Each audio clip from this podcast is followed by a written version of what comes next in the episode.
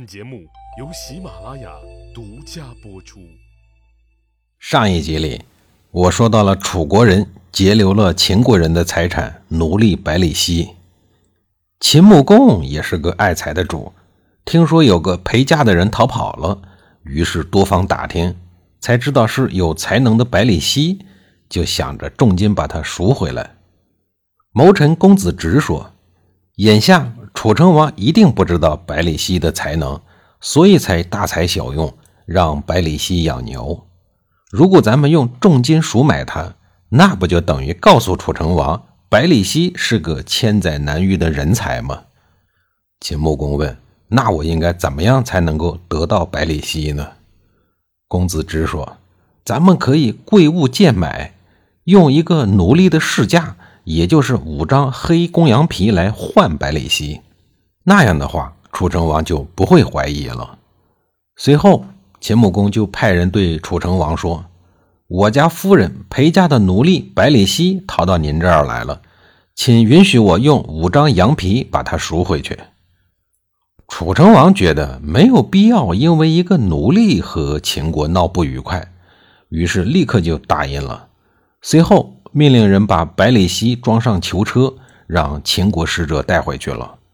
百里奚到秦国的时候已经七十多岁了，秦穆公召见了他，只见百里奚一头白发，破衣烂衫，满脸皱纹。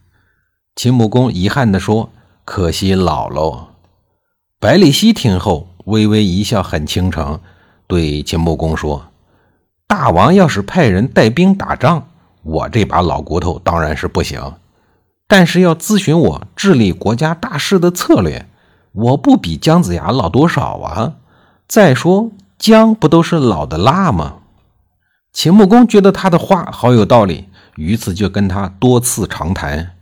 他发现百里奚确实是治国能才，顿时感觉相见恨晚，立刻任命他为左丞相。从此百里奚走向了人生的辉煌。后世的孔子在找工作的时候，还对着齐景公说百里奚的事儿，说百里奚试用期仅三天。孔子那意思是说，您怎么还不赶紧录用我呀？百里奚前大半生的经历是痛苦不堪的。他曾经对秦穆公说，说简叔一共给自己做过三次职业方面的咨询，前两次从后来的结果看，都是帮助自己避免犯很大的错误，唯独自己最后没有听他的那一次，让自己受了非常多的痛苦。有关百里奚的辉煌后半生，等我说到秦国的时候再继续说。先说眼下的晋国。经过晋献公多年锲而不舍的经营，原来不起眼的晋国一跃成为一个人人忌惮的大国。逐渐强大起来的晋国也开始参与国际事务。当时赤狄南下灭掉了魏国，齐桓公号召大家伙收拾收拾这些没有眼力劲儿的戎狄人的时候，晋献公积极响应了号召，也派出了大军东征，驱散了聚集在中原的戎狄人，夺回了被戎狄人占据的魏国都城朝歌，以及河内、邯郸、百泉等等。但是此时的魏国已经在齐桓公的主持下异地建国了，于是晋国就很不客气地收下了魏国的故地，从此这些地盘就都是晋国的了。此后晋献公又退回到晋国周边，默默地发展着自己的势力。当时齐桓公正忙着跟南方咄咄逼人的楚国争斗的时候，无暇顾及北方。北方的罪儿小国晋国就是利用这个机会闷声发大财，通过不断的扩张，使得晋国国力迅速增加。这为后来的晋文公称霸春秋奠定了物质基础。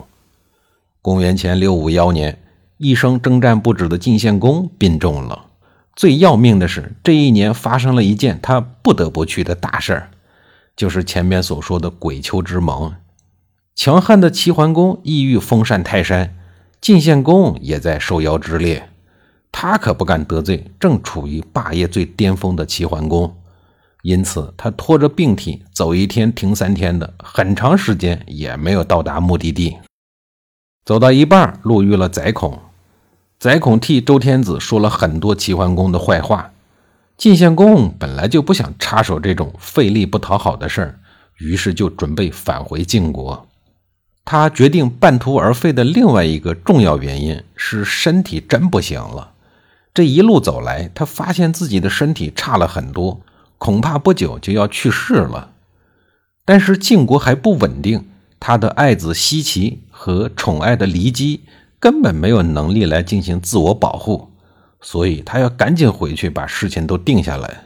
天不随人愿，晋献公在回城的路上病的是越来越重，他觉得自己应该为奚齐找一个支持他的人，于是他就找到了自己的亲信荀息。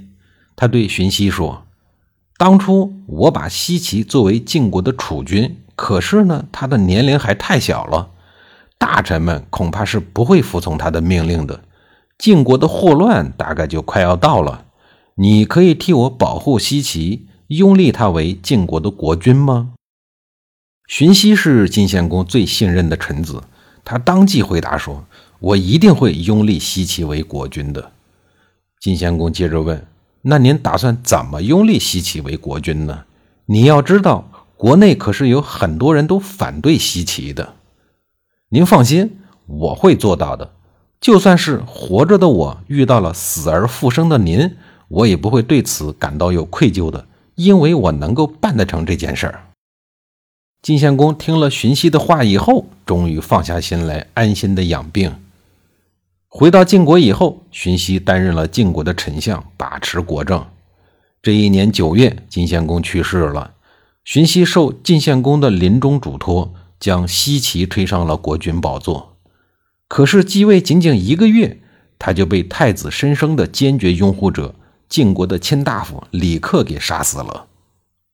奚齐死了以后，荀息本来想追随他而去的，有人就劝说荀息说，奚齐虽然死了，但是晋献公还有卓子这个儿子呀，可以立卓子为国君。荀息恍然大悟，又改立少姬的儿子九岁的卓子为国君。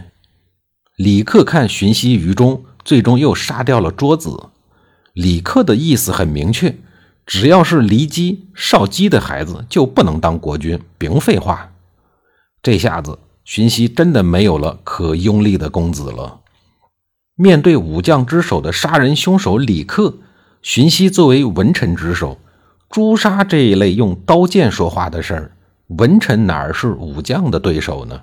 事儿没办成，打又打不过，他觉得他愧对晋献公。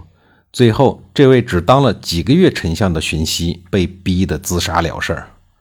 凶悍的李克杀死卓子的时候，骊姬尚在世，李克将骊姬赶到了闹市，然后当众鞭杀。一代蛇蝎美人最终就落得了这么一个命运。